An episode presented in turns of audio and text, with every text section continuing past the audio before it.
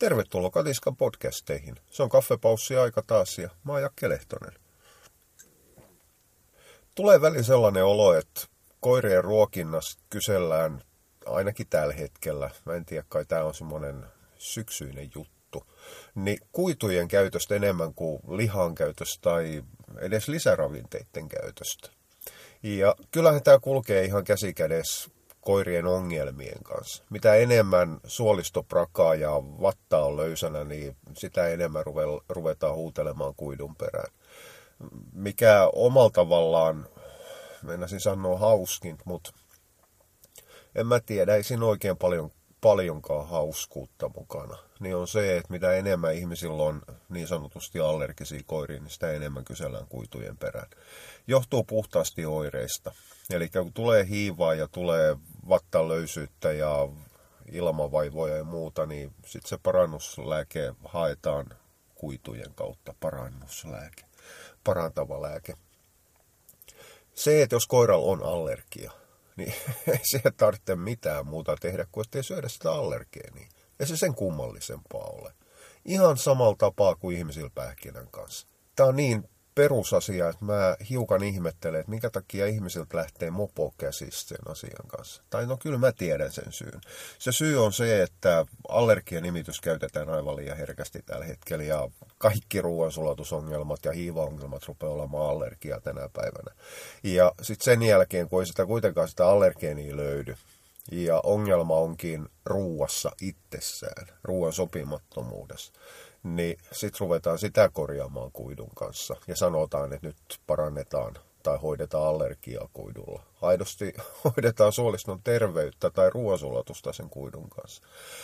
Mutta mut, kyllähän tämä semmoinen hiukan on, älkää nyt ymmärtäkö väärin, mutta kyllähän ihmisillä on taipumus pyrkii löytämään se helpoin ratkaisu. Eräällä tapaa menemään siitä, mistä aita on matalin, jolloin mennään ylitte hyppäämättä, tai sitten mennään siitä, mistä aita on korkein, että päästään alta kumartumatta.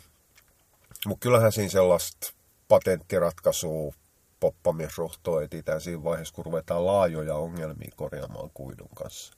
Kyllä kuidulla on merkitystä. Ihmisillä tiedetään, että kuitu laskee kolesterolia ja, ja, ja vaikuttaa verisuonipuoleen ja niin poispäin. Kyllä, kuitu todellakin laskee ihmisille jonkun verran kolesterolia, mutta se perustuu itse asiassa ruokavalion muutokseen. Eli ylipäätään kolesterolin nostavien rasvojen käyttöä vähennetään. Ja kuidut vaikuttaa niiden rasvojen imeytymiseen, nopeuttaa ihmisillä ruokasulan kulkuu suoliston läpi ja niin poispäin. Eli kyllähän tässäkin niin kun aidosti kyse on siitä, että se ruoka muutetaan. Ei niinkään siitä itse kuidusta, vaikka kuidulle saadaan mitattavaa määrätty pieni arvo. Ymmärrätte tämän eron? Eli ei se, että jos ihminen syö, meinasin sanoa tolkuttomasti kananmunia, kananmunien kolesteroliriski on jo tapettu aikoi sitten. Mutta syö ihan tolkuttomasti läskiä ja voita ja käyttää suolaa ja siis syö niin epäterveellisesti kuin mahdollista. Sitten sen jälkeen tämä ihminen päättää ottaa vehnälliseen käyttöön, syö enemmän näkkileipää, rupeaa syömään jopa ne kaniruot siitä lautasen syrjältä, rupeaa syömään ylipäätään kasviksi enemmän, vähentää lihan käyttöä ja, ja jättää ne punaiset lihajalosteet. Tämäkin on asia, mikä kannattaa muistaa ihmisten terveysjutuissa.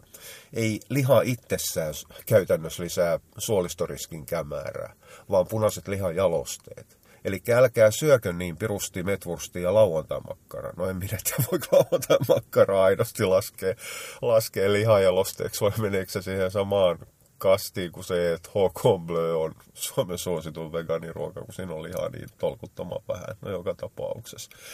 Eli se koko ruokavalio muutetaan sen mukaiseksi, kun se pitäisi olla. Sitten sen jälkeen siihen yhdistetään vielä parhaimmassa tapauksessa liikkuminen, kuntoilu, lopetetaan tupakointi, vähennetään alkoholin käyttöä, jos ne on ongelmia. Ja sen jälkeen, kun se terveys- ja kolesteroliarvot lähtee laskemaan, niin sanotaan, että se johtuu siitä, että mä laitoin aamumysliin hiukan vehnällisettä joukkoon. Ei, kun elämän tapoja ja koko ruokavalion muutos sen teki. Koirista toimii hyvin pitkälle samalla tapaa. Koirilla Se on vaan vaikeampaa, johtuu siitä, että se koirien ruokavalio on niin paljon suppeempi kuin ihmisillä. Ja, ja nyt ollaan taas siinä kynnyksellä, että siirrytään eräällä tapaa vaarallisiin, vaikeisiin asioihin. Onko nämä sittenkin enemmälti jalostuksellisia kysymyksiä, koirien lisääntyvät ruoansulatusongelmat kuin ruokavaliokysymyksiä, mutta ei, ei takeruta siihen tällä kertaa. Se, että lihojen laatu on mennyt surkeaksi sitä myötä, kun osaltaan lihojen tarjonta on vähentynyt, ihmisten hyödynnettävä osa on, on, on lisääntynyt ja kilohinta on lähtenyt nousuun, niin tukkureiden sisäostokilohinta kuin myyntihinta, mutta mut, mut se sisäänostohinta on se oleellinen. Niin sit rupeaa olemaan, meinasin sanoa tarvetta, mutta lähinnä taloudellista painetta ruveta käyttää halvempia raaka-aineita, jotka on aina ns. huonompia jolloin se koirille myytävä rehulihan laatu rupeaa tipahtamaan alaspäin. Ja, ja ei silloin ongelma ole itse se liha, vaan se, että siinä lihassa, tai sitä mitä kutsutaan lihaksi, niin on lihaa niin pahuksen vähän. Se rupeaa olemaan kaikkea muuta tolkuttoman huonoa, joka itse asiassa toimii kuten kuitu. Mutta mut, ei mun siitä pitänyt höpistä. Se on se perussyy lähinnä, että minkä takia sit joudutaan käyttämään kuituja, kun se ruoansulatus prakaa, joka johtuu koiralle sopimattomasta tai huonosta ruokavaliosta, joka johtuu huonosta laadusta. Tähän kulminoituu kuiva monia ongelmat aika jumalattoman pitkälle ja tänä päivänä valitettavasti myös lihojen ongelmat. Siis kuituhan käytetään koirilla muutamasta eräältapaa perussyystä. Ensimmäinen on tietysti nämä terveydelliset syyt, eli pääsääntöisesti aina ruoansulatuskanava-ongelmat. Koiraa närästää tai silloin IPD-tyyppistä oireilua, vaikka tänä päivänä nyt sitten IPD-termiä ei oikein koiri osaisi käyttääkään, kun, kun, kun se on tautina hiukan eri kuin ihmisten IPD. Ja, ja ihmiset tunnistaa IPDn terminä paljon paremmin. Tiedän, tässä mulla on määrätty tuplastandardia käytössä allergian merkitystä, tai siis termin merkitystä ei saa laajentaa, koska allergia on tarkka sairaus ja sitten kuitenkin IPDn kohdalla se pitäisi laajentaa kattamaan tulehduksellisia. Mutta mut, kyllähän mäkin turha useasti IPDnä kutsun IBS, eli tuommoisia laajempia, vähän kohdentamattomia suolistotulehdusta ja suolistoärtymistä ja sopimattoman ruoan syndroomaa eräällä tapaa. Ja taas mä eksyn off topic tapaa. Äh, kuidun syyt, ei käytön syyt, terveydelliset syyt, ruoansulatus, siinä me oltiin tällä hetkellä. Sitten toinen on semmoinen, tai itse asiassa loppu on sellaisia eräällä tapaa poikkeustilanteita tai erityistapauksia, kuten esimerkiksi raakaruokinnassa kuidun käyttöä veden imeyttäjänä pesusienenä. Eli tiivistetään, kuivatetaan sitä ulostemassa, että se kakka olisi niin pahuksen löysää. Tai kääntäen ummetuksen hoito, jolloin tuodaan vettä kuidun mukana. Ja, ja kolmas on sitten tämmöinen yleinen terveydellinen syy. Käytetään prebiootteja, että saadaan hoidettua sitä suoliston bakteerikantaa sen kuidun avulla. Eli se on sitten taas eräältä tapaa se on vaan semmoinen erikoistilanne niistä suolistooireista. Mutta onhan siinä semmoinen käyttötarkoituksen kannalta ihan selvä ero, että hoidetaanko me jatkuvasti ripuloivaa, huonosti voivaa koiraa, mille ei oikein mikään ruoka sovi, hoidetaanko sitä kuidun kanssa? Vai hoidetaanko kuidun kanssa hiivaherkkää koiraa, kutisevaa koiraa ja niin poispäin? Se, että kuin hyvin nämä systeemit toimii kuidun kanssa, on sitten taas ihan tapausriippuvaisia ja siitä, mikä on se aito syy. Mutta mut, kyllä täytyy muistaa se, että jos meillä on perusteena bakteerisuolen, bakteerisuolen, paksusuolen bakteerikannan hoitaminen, niin silloin ollaan aivan mahdottoman epäselvissä tilanteissa. Kyllä, Suomessa on yksi pahuksen lihakauppias, mikä tutkii bakteerikantaa ja hiivoi keittiön pöydällä paskanäytteisteissä itse kitillä. Vähän samalla tapaa kuin mitä aikanaan kakarat osti kemian välineen ja teki rikki, hetkinen, dioksidi, mikä periaatteessa hajupommi on se mädäntyneen kananmunahaju. Rikki siihen tuli kuitenkin. Ja, ja säätelee sitten niin jumalattoman tarkkaan samalla ruoalla kaikkia mahdollisia erilaisia bakteerivariantteja. Se on pulsitti, se on huijausta, ei sen kummallisempaa. Mutta kyllähän tätä tekee kaikki muutkin. Kuivamuonat on hyvin tunnettu siitä. Eläinlääkärien trokamat lainausmerkeissä täysrehut, joita myös funktionaalisiksi tai lääkinnällisiksi aina silloin tällöin kutsutaan, niin on hyvinkin tunnettu siitä, että kuinka paljon ne säätää ja korjaa ja parantaa. Ongelma on siinä, että kaikki sulamaton ruoka vaikuttaa bakteerisuoleen. Bakteerit? Siis mitä? Mistä bakteerisuoli nyt tulee? Paksusuolen bakteerikantaan. Eli ihan mikä tahansa, mitä me syödään. Ja se ero, mikä siinä on, niin on se, että proteiinit, sulamaton protskuosa, promoaa erilaisia bakteereja kuin mitä kuitu promoo.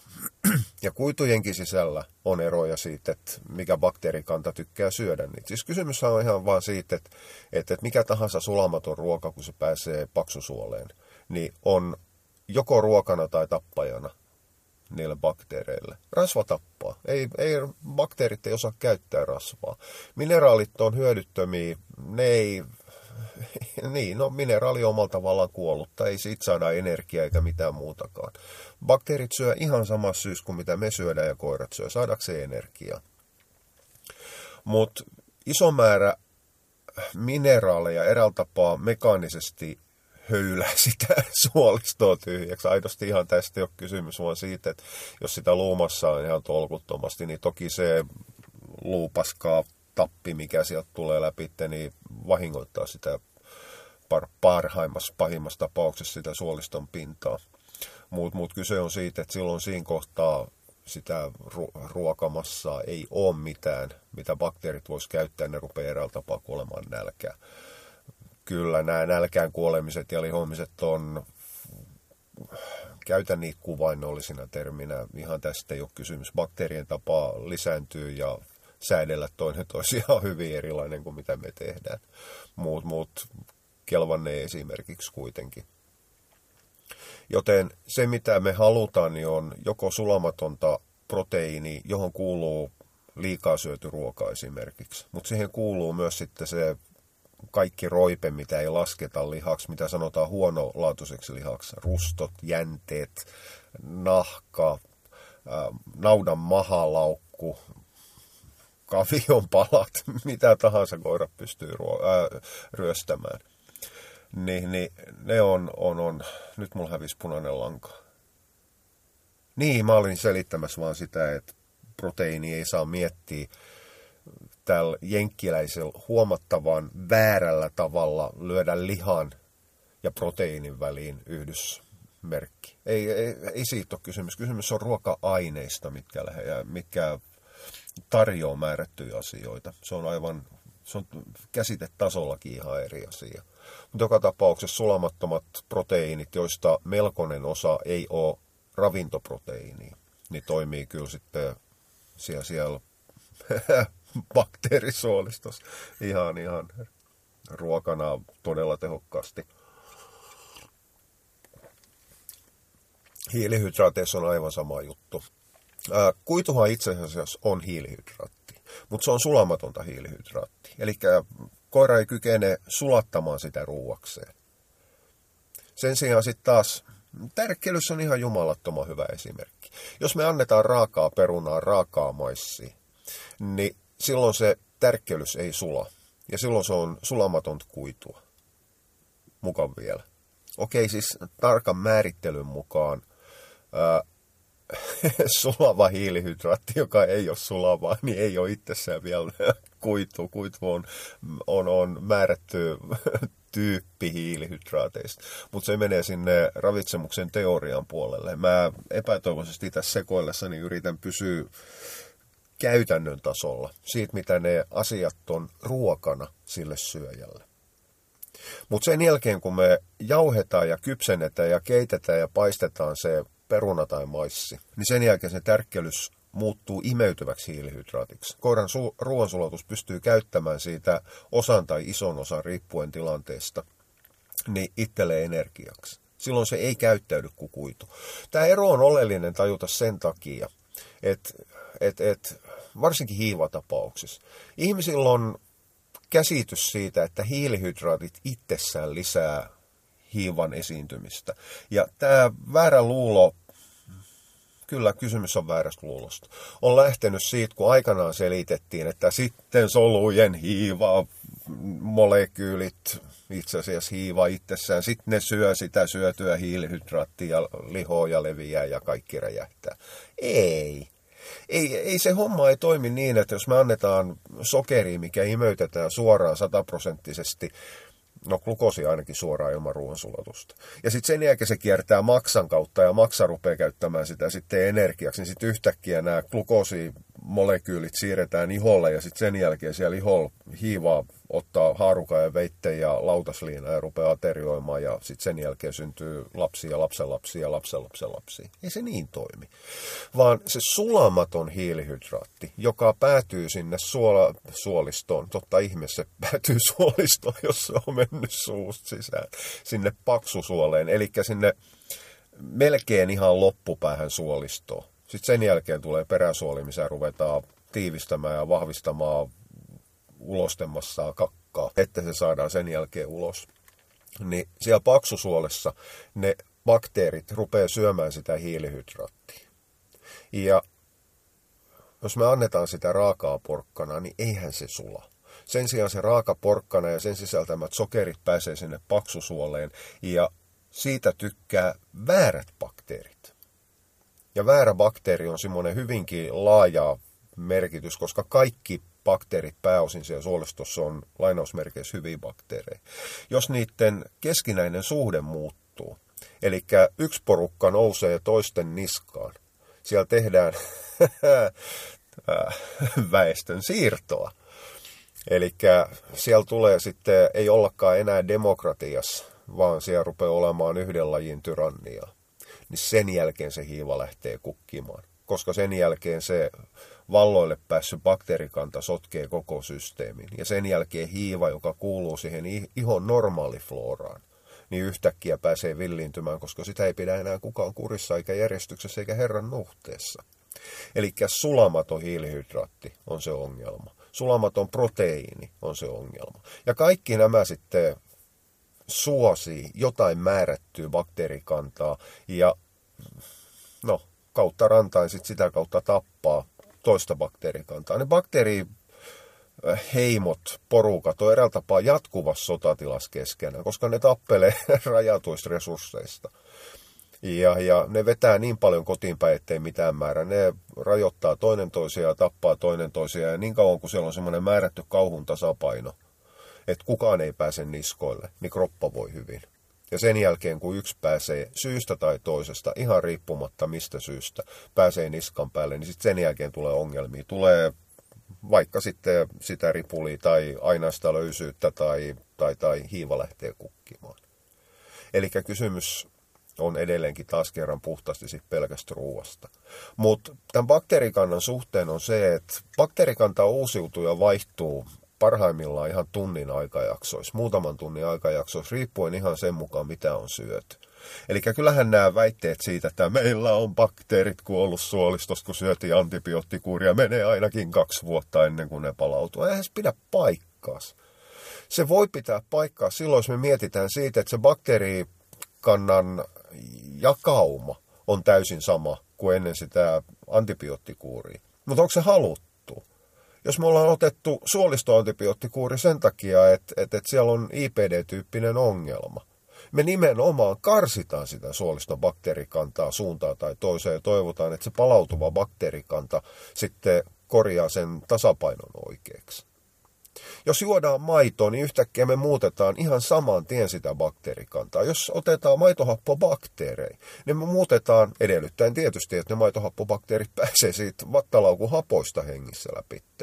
Eli tässä nyt taas ollaan sitten siinä tilanteessa, että eihän se ohrajauhoon jatkettu eläinten maitohappobakteeri, sen toimivuus tai toimimattomuus, eihän se perustu niihin maitohappobakteereihin, mitkä on kuolleen jo joko varastoinnissa tai viimeistään siellä vattalaukussa, vaan siihen ohrajauhoon. Eli syötetään pieni määrä sellaista prebioottia, joka kasvattaa siellä paksusuolessa sitten jonkunnäköistä bakteerikantaa. Mutta jos me annetaan sitä maitohappobakteeria kapselin muodossa, siis mikrokapseloituna, että se saa itselleen panssarin ja pääsee ohitte vattalaukun, niin kyllähän se silloin muuttaa saman tien sitä paksusuolen bakteerikantaa. Mutta se pysy siellä. Eli siinäkin vaiheessa, kun jätetään ottamatta ne maitohappobakteerit, niin suurimmalla osalla päivässä ja lopuilla kolmen päivän kohdalla ne maitohappobakteerit ei ole enää mitattavissa tulosten määrästä. Eli se muuttuu nopeasti, lisääntyy nopeasti ja kuolee aivan yhtä nopeasti.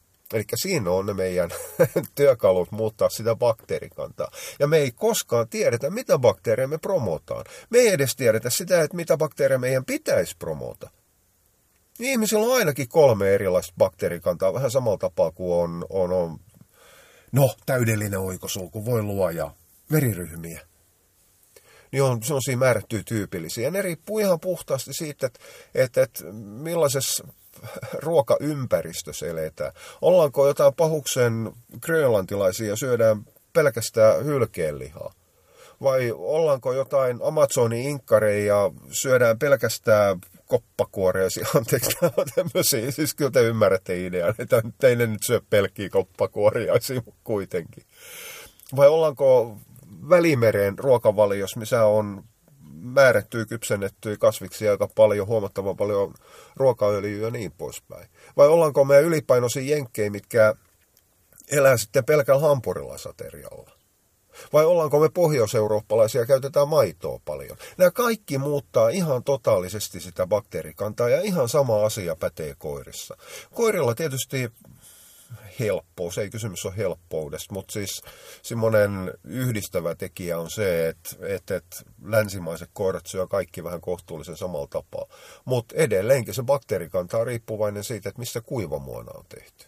Se bakteerikanta on riippuvainen siitä, että mitä lihaa tai miksi tämä liha on kutsuttu, siis liho itsessään ei ole suuremmin eroa. Et se on ihan se sama, että syötkö nautaa vai proikkuu. Se rasvamäärä kylläkin tietysti voi vaikuttaa siinä. Mutta mut se, että onko siellä taas kerran nokat, heltat ja nahat jauhettu joukkoon vai onko se sisäpaisti. Kaikki nämä vaikuttaa. Ja, ja ei me tiedetä, miten ne vaikuttaa, mihin meidän pitäisi pystyä. Paitsi tietysti, jos myyt sellaista ruokatuotet, minkä kehutaan vaikuttavan bakteerikantaan, niin silloinhan tiedät ihan jumalattoman hyvin, mutta tiedät paljon enemmän kuin Nobel-palkitut tutkijat. Tämä kaikki tarkoittaa sitä, että jos ruvetaan käyttämään kuitua terveysongelmien korjaamiseen, niin me ei tiedetä, mitä kuitua pitäisi antaa. Se joudutaan kokeilemaan. Ja sitten kun ruvetaan kokeilemaan, niin kannattaa muistaa, että kuitu on yleissana sulamattomalle hiilihydraatille. Ja itse asiassa määrätyn tyyppisillä. Mutta mut, koirien käytännön ruokinnassa kuitu on käytännössä kahta eri tyyppiä, mitä me joudutaan miettimään. Ensimmäinen on se, että imeekö se kuitua antava ruoka, imeekö se vettä vai eikö se ime. Tämä on se oleellinen.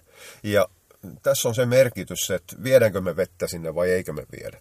Jos käytetään kaurapuuroa, niin me, siinä kaurapuuron mukana tulee jo ihan tolkuttomasti vettä. Ja se pieni määrä siitä hiilihydraatista, mikä kykenee geliytymään ja keräämään itselleen itteeseen vettä, toimii niin kuin se, se, se pesusieni, niin, niin on jo kerännyt sen vesimäärän itteeseen siinä keittovaiheessa.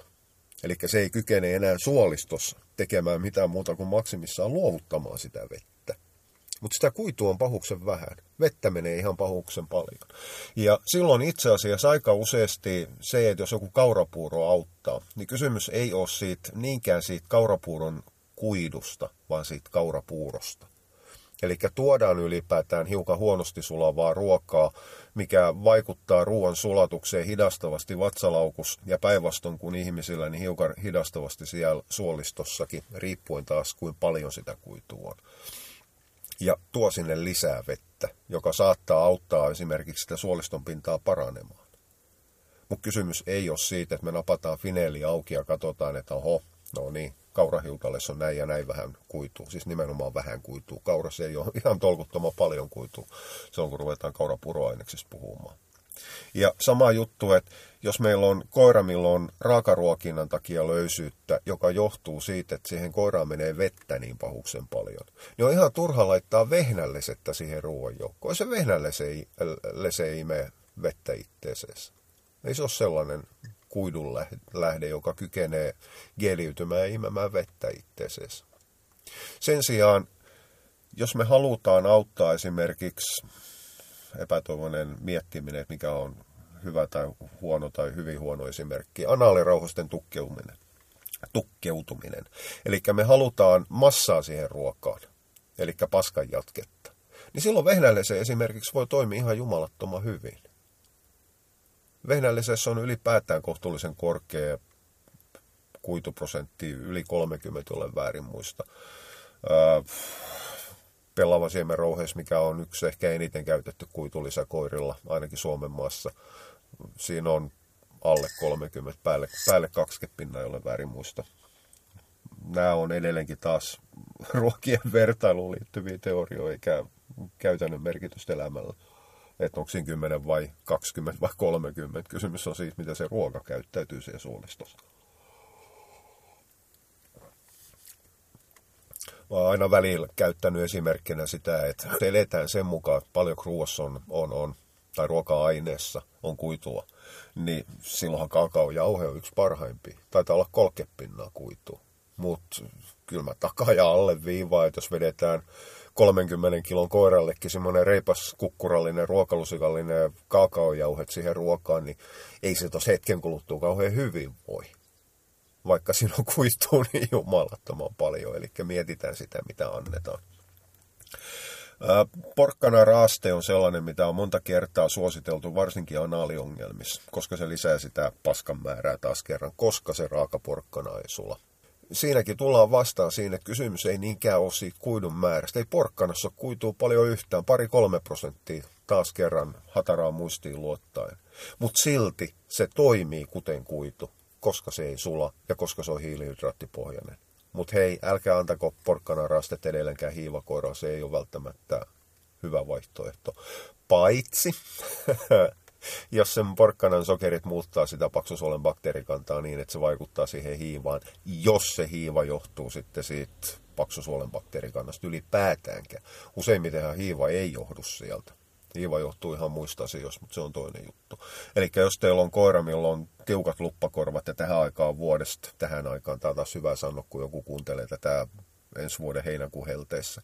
Eli nyt eletään marraskuun puolta väliä, ainakin Etelä-Suomessa on, nyt on sumusta, nyt ei just saada vettä, maa on märkää, kosteita, en sanoa, että on kylmää, mutta nyt on ollut viime ajat 2-7 astetta plussan puolella niin, niin ei se silloin johdu siitä bakteerikannasta, sen lapukan tai kultsun tai whatever korvien hiivaantuminen, vaan se johtuu siitä jatkuvasta kosteudesta siitä, että se koira ei hengitä. Koira ei hengitä. No joo, kaipa siinäkin voisit hiiva lähteä kukkimaan, mutta tietysti tarkoitin, että ne koiran korvat ei hengitä. Ei ilmanvaihto ei pelaa. Niin, niin mistä päästiin siihen, mä en muista, sanonko mä alkuun, se, että tähän aikaan vuodesta nämä kuitukysymykset lisääntyy, niin se johtuu nimenomaan siitä, että hiiva- ja iho-ongelmat, vatsan epätoimivuus, toimivuus, onko se edes suomen kielen sana, toimimattomuus, kulkee hyvin pitkälle käsikädessä vuoden aikojen vaihtelun kanssa. Ja syksy on paha aikaa. Ja se johtuu jatkuvasta kylmästä, viimasta, märästä kosteudesta. Eli kyllähän siinä vaiheessa, jos syksy on aina vaikeaa aikaa, niin ennen kuin rupeaa miettimään, että mitä kuituvalmistet rupeaa koiralle ostamaan, että ostaako ihan jumalattoman kallista pektiiniä apteekista tai eläintarvikekaupasta vai ostaako ruokakaupasta pellava siemenrouhet vai meneekö johonkin pahukseen S-rautaan, K-rautaan hankkia ostamaan 25 kilon säkin vehnä, vehnällesettä, joka muuten maksaa sitten 14 vai 15 euroa. Ja se on kalleimmasta päästä. Eli jos te sulamatonta kuitua haluatte, niin käykää ostamassa hevosten vehnällesettä. Se on kaikista halvinta, mitä maapäällään kantaa ja on puhdasta jätettä. Niin, niin taas hajos ajatus. Niin älkää murehtiko liikaa sitä kuidun käyttöä välttämättä, vaan miettikää sitä, että voisiko sillä koiralla vetää esimerkiksi takki päälle. Vaikka se olisi turkkikoira, niin ehkä joku tommonen, siirretään se tuulipuku kanssa ja lyödään sille jonkunnäköinen saderoipe päälle. Kuivataan se vattanalus. Pidetään se lämpimänä. Se on niin kuin oleellisempaa. Eli periaatteessa, jos saisi teille, teille, teille takkien manttelien tekijöille tehdä toiveen, niin, niin, niin sellainen takki, jossa on mahdollisimman ohut, jopa erältapaa tekninen hengittävä selkäosa. Ja sitten sen jälkeen vatta alle tulee se määrätty panssari, joka lämmittää ja kuivattaa. Fliisi sisäpuolelle ja siihen tekninen ulospäin hengittävä ja sitten joku sadeviittakangas sinne pohjapuolelle. Eli että saadaan se vattan ja nivusten seutu suojattu kylmältä ja kosteelta. Se olisi niin kuin se oleellisempaa. Eli se selkäosa olisi olemassa vaan sen takia, että se kannattaa sitä vattaosaa. Tehkää sellainen takki. Silloin olisi itse asiassa kysyntää ihan todella paljon. Ja kyllä, saatte käyttää ihan vapaasti tätä ideaa. En, en laskuta, laskuta siitä sitten. Mut, ja samaten se, että kun tullaan sisälle, niin huuhdellaan se koira nopeasti lämpimällä vedellä ja sen jälkeen kuivataan. Ei tehdä mitään älytöntä pesua välttämättä. Sen takia, että koira on ulkoillut kurasessa kaupungissa tai, tai, tai mettässä tai muualla, vaan huuhdellaan nopeasti paska pois, kuivataan sen jälkeen se kunnolla. Ja erittäin herkillä koirilla, vaikka sisällä on monta kertaa lämmin, mä saattaisin vetää jonkun fleece takin sille päälle hetkeksi aikaa, että se saa sen lämmön ylös. Ja samaten sitten kun ruokitaan, niin käytetään mieluummin lämmintä ruokaa kuin kylmää ruokaa. Ihan vaan sen takia, että tehdään kaikkemme sen eteen, että se koira ei eräältä tapaa tunne vilua ja nälkää. No okei, okay, nälkää ne tuntee, varsinkin jos lapukasta on kyse, niin se on sen arkipäivää. Mutta tajun, että pointin. Eli ne ulkoiset tekijät tarvitsisi saada hoidettu pois, koska ne on se potentiaalinen syynaiheuttaja. Ei suinkaan se, että mitä kuitu ja kuinka paljon siinä ruuassa on. Se kuitu toimii silloin ehkä mahdollisesti laastarina. Ei se toimi edes kaikillakaan. Kyllä tiedän ihan tolkuttoman paljon ihmisiä, mitkä toteaa, että marraskuun puolesta välistä, varsinkin täällä Etelä-Suomessa, ja, ja tuonne jonnekin jouluasti, niin, niin kyllä se kuitu vaan autto, että sitten jo tammikuun puolessa välissä koira voi hyvin. No onpa outoa siinä vaiheessa, kun tulee jopa etelään tulee kuivempaa ja pakkasta kylmää, siis rehellistä kylmää. Ennen kuin te rupeatte laittaa sitä kuitua sinne ruokaan, niin haarukoikaa itsellenne se aito syy, minkä takia sitä kuitua käytetään. Teillä täytyy olla selvä kuva, että mitä sen kuidun tarvitsisi tehdä. Ja sitten sen jälkeen te mietitte, unohtakaa myyntimiesten väitteet ja mitä pakkauksessa lukee ja ylipäätään muun mainostukset, niillä on mitään re- realiteettien kanssa tekemistä, ne ei ole tästä maailmasta.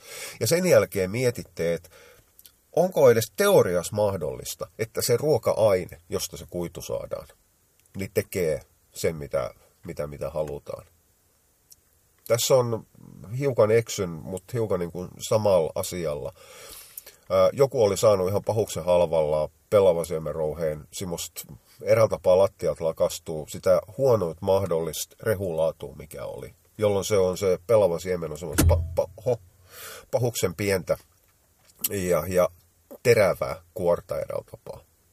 Ja, ja eihän se toiminut. Itse asiassa koira meni ihan pahuksen huonoon kuntoon, jonka jälkeen syy oli pellavan rouheessa. Ei, syy ei ollut pellavan rouheessa äh, itsessään kokonaisuutena kategorisesti, vaan kysymys oli siitä, että se annettu pellavan rouhe oli laadullisesti niin tolkuttoman huono, että se mitään kyennyt imemään, vaan ne pienet kuorenkappaleet erältä pari sitä suolistoa auki. Ja siinä oli sitten lainausmerkit ympärillä, ei se nyt minkä lasin sirpaleiden syömisen jälkeen varmaan se suolisto on ollut kuitenkin. Ja kääntäen se, että jos halutaan hoitaa löysyyttä, niin ihan välttämättä se näkkileipä nyt ei kuitenkaan ole se paras vaihtoehto, vaikka siinäkin on varmaan saman verran sulamaton kuituu kuin mitä pelava rouheessa. No ei nyt ihan puolet siitä varmaan, mutta enemmän kuin kaurapuurossa. Ja, ja sen jälkeen kokeilette. Te voitte joutua kokeilemaan sopivia erilaisia kuituja ja erilaisia kuidunlähteitä pahimmassa tapauksessa jopa puolen tusina ennen kuin löytyy sopiva. Ja tämä kannattaa pitää mielessä. Jos sopivaa kuitua ei löydy, niin silloin se ongelman ratkaisu ei ole kuitu, Edelleenkin kuitu on semmoinen hienosäätö laastari, jota käytetään viimeisenä. Peruste täytyy aina kor- korjata. Mutta mut, kunhan tämän vaan muistatte, kuidut ei ole kaikki samanlaisia ja oleellis- oleellisinta on se, että mistä ruoka-aineesta se kuitu saadaan. Proteiinit ei sinällään ole oleellisia, vaan pointti on se, että mistä ne lihan proteiinit saadaan. Mikä on sitä, mitä lihaksi kutsutaan. Sokerit itsessään ei ole kategorisesti paha, ne on ihan puhtaa, puhdasta energianlähdettä. Ei hyvä energialähde, mutta se on puhdasta energiaa, se mitään muuta anna. Oleellista ei ole se, että et, et onko se tärkkelystä vai jotain muuta, vaan siitä, että kykeneekö koira imeyttämään sen hiilihydraatin, saamaan ne kalorit siitä, vai meneekö se sulamattomana läpi. Eli koko ajan kysymys on siitä, että miten se ruoka-aine käyttäytyy, ei niinkään siitä, että mikä on se ruoka-aineen ravintokoostumus.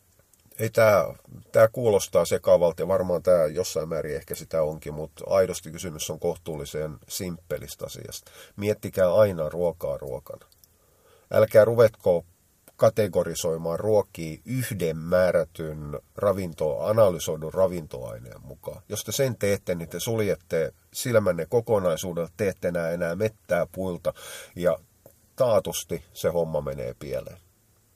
Jepulis, homma menee pieleen. Mun täytyy varmaan mennä viemään meidän hevosille heinää tässä välissä, jotta ne sais myös sitä kuitua nyt mennään ihan off topikki. Jos teitä ei kiinnosta hevosen pätkääkään, niin kiitti sulle, että jaksot tähän asti. Jatketaan viisi minuuttia, minuutti hevosista vielä. Äh, meillä on tällä hetkellä kolme hevosta. Äh, yksi mitä kolmevuotias Eestin hevosruuna. Yksi varmaan kymppivuotias Eestin hevosruuna. Ja jotain kahdeksan vanhaa suokkitamma. Nämä iät on kohtuullisen suhteellisia, koska hyvin tunnetusti tiedetään, että mä en tiedä minkä ikäisiä meidän eläimet on, mutta suunnilleen tota luokkaa on. Eli nuoruuna, vanhempi ruuna ja sitten semmoinen keski-ikäinen tamma. Hevosilla nämä keski-ikäisyys, vanhemmuus on aina semmoinen vähän vaarallinen kommentti, kun toinen ymmärtää keski-ikäisellä 20-vuotias ja mulle se on kymppi. No joo, ja, ja se vanhempi ruuna, se vatta toimii ihan ok. Sen sijaan sillä varsalla ja sillä tammalla on säännöllisen epäsäännöllistä vatsanlöysyyttä, semmoista lehmänpaskaa. Ja tätä ongelmaa on nyt yritetty korjata ja haarukoida pitkän aikaa. Se tiedetään, että mineraalilisä sitä ei tee. Se tiedetään, että, että, että toi, toi prokatti, joka on itse asiassa ravintohiivaa, eli tota, pahuksen niin, niin, oluthiiva loppuun käytetty, mitä myydään vattan ja suoliston korjaamiseen. Sen antaminen tai antamatta jättäminen ei vaikuta yhtään mitään. Tätä on nimittäin nyt jo kohta kolme kuukautta pengottu tätä asiaa. Ja, ja ainoa selitys, mikä me löydetään, niin kato kun, niin kato kun, ää, laidun kaudelta me otettiin, ennen kuin laitumet oli täysin syöty loppuun, niin se otettiin mukaan kuivaheinä. Ja sitten sen jälkeen, kun kuivaheinä oli loppumassa, niin se ruvettiin asteittain ottamaan sitten ihan tavallista muovissa olevaa säilöheinää mukaan. Eli ruokinnan siirto NS-talviruokintaa tehtiin sitten periaatteessa oppikirjan mukaisesti pitkän kaavan mukaan. Aikaisemmin meillä on niin kuin suurin piirtein ehkä päivä annettu totuttumisaikaa, ja sen jälkeen se on vaihtunut. Ja sitten on ollut ehkä yksi päivä löysää. Eli ei sitten ollut mitään ongelmaa, mutta nyt se tehtiin sitten pitkän kaavan mukaan. Ja, ja toi heinä, mikä meillä on, niin on itse asiassa, sitten ei ole analyysejä olemassa, niin on silmin nähden kohtuullisen erältapaa, se on hentosta, siinä on paljon lehteä, eli siinä on varmasti ravintoarvot paikalla, mutta puituu vähän. Ja, ja meillä annetaan eräältapaa välipalaksi olkea. Eli niillä on jatkuvasti olkea saatavilla. Siinä vaiheessa, kun halutaan tehdä jotain ja penkoa jotain, niin ne voi mennä sitten ruokintojen välillä sitten popsimaan sitä olkea. Ja tämä varsa ja tamma eivät syö suuremmin olkea, ja niillä on vattat sekaisin. Sen sijaan tämä vanhempi ruuna, joka on tyypillinen eestiläinen, eli hevosten lapukka, niin, niin syö sitä olkea kohtuullisen paljonkin. Ja nyt tässä on mietitty sitten, että onko tämä ongelma ihan aidosti ihan vaan puhtaasti kuidun vähyyttä. Eli toi heinä ei anna tarpeeksi kuitua, jonka takia niiden vattat pysyy liian löysänä koko aika. Nyt sitä lähdettiin, me ei pystytä tuota heinää vaihtamaan, eikä halutakaan vaihtaa, tuo heinä on hyvä. Ja olki ei oikein uppoa noihin kahteen. Ehkä ne saa liikaa ruokaa, ettei se nälkä kannusta syömään huonoa, halutaan vaan syödä nannaa. Niin, niin nyt otettiin sitten iltarehujen joukkoon nimenomaan vehnällese. Siellä on hiukan pellavan rohettakin mukana. Ja pellavan siemen, pellavan siemenlese, sanoinko mä niin, vehnällese. Niin, niin venälälle nimenomaan tuomaan sellaista määrättyä raakakuitua samalla tapaa mitä olki tois. Katsotaan nyt, että auttaako se, ei tiedetä vielä, nyt on kolmas päivä menossa sen sen vehnälliseen kanssa. Muutenhan olki on ihan jumalattoman hyvää hevosille ihan sen takia, että ne saa penkoa ja permos sitä, kun se ei maksa paljon mitään, niin jos sitä sitten hukkaannutetaan tämmöistä syksyaikaa, tallotaan maahan, niin ihan se ja sama. Mutta sieltä voidaan etsiä hiukan kaurajyvää ja sieltä voidaan, siellä on hiukan niin, niin suojakasustona ollut, ollut heinää ruohoa joukossa, niitä voidaan etsiä. Se ruoan penkominen ja ettiminen itsessään on hevosella huomattavan tärkeää samalla tapaa kuin syöminen koirille. Eli ei sille ei ole niin kuin ravitsemuksellista merkitystä, mutta se on tekemistä ja puuhaa, mikä toivon mukaan laskee sitä stressiä ainakin suurimmalla osalla. Se, että osa keittää korvien välistä niin ylitte, että sekin rupeaa olemaan stressin aiheuttaja on toinen juttu. Mutta hei, ei mulla ollut tarkoitus tänne enempää puhua hevosista. Nyt sitten teille lopuillekin. Kiitti kun jaksat tähän asti. Ää, jos sulla jää ihmeteltävää, kysyttävää, niin kysy mieluummin jutun kommentointiin, jolloin ne jää sitten siihen juttuun kylkeen, eikä häviä naamakirjassa. Niin, niin historia havinaan noin kolmes tunnissa siitä, kun viimeinen kommentti on tullut. Eli naamakirja on ihan jumalattoman huono muiden ihmisten kannalta. Siis omalle kysymysellähän se on ihan näppärä työkalu, mutta ei siitä kenellekään muulla mitään arvoa, koska se häviää. Kommentit sentään useimmiten tuppaa jäämään jutun, jutun yhteyteen. Mutta hei, kiitti ja palataan toista toisten aiheiden parissa. Ohoja, moi moi!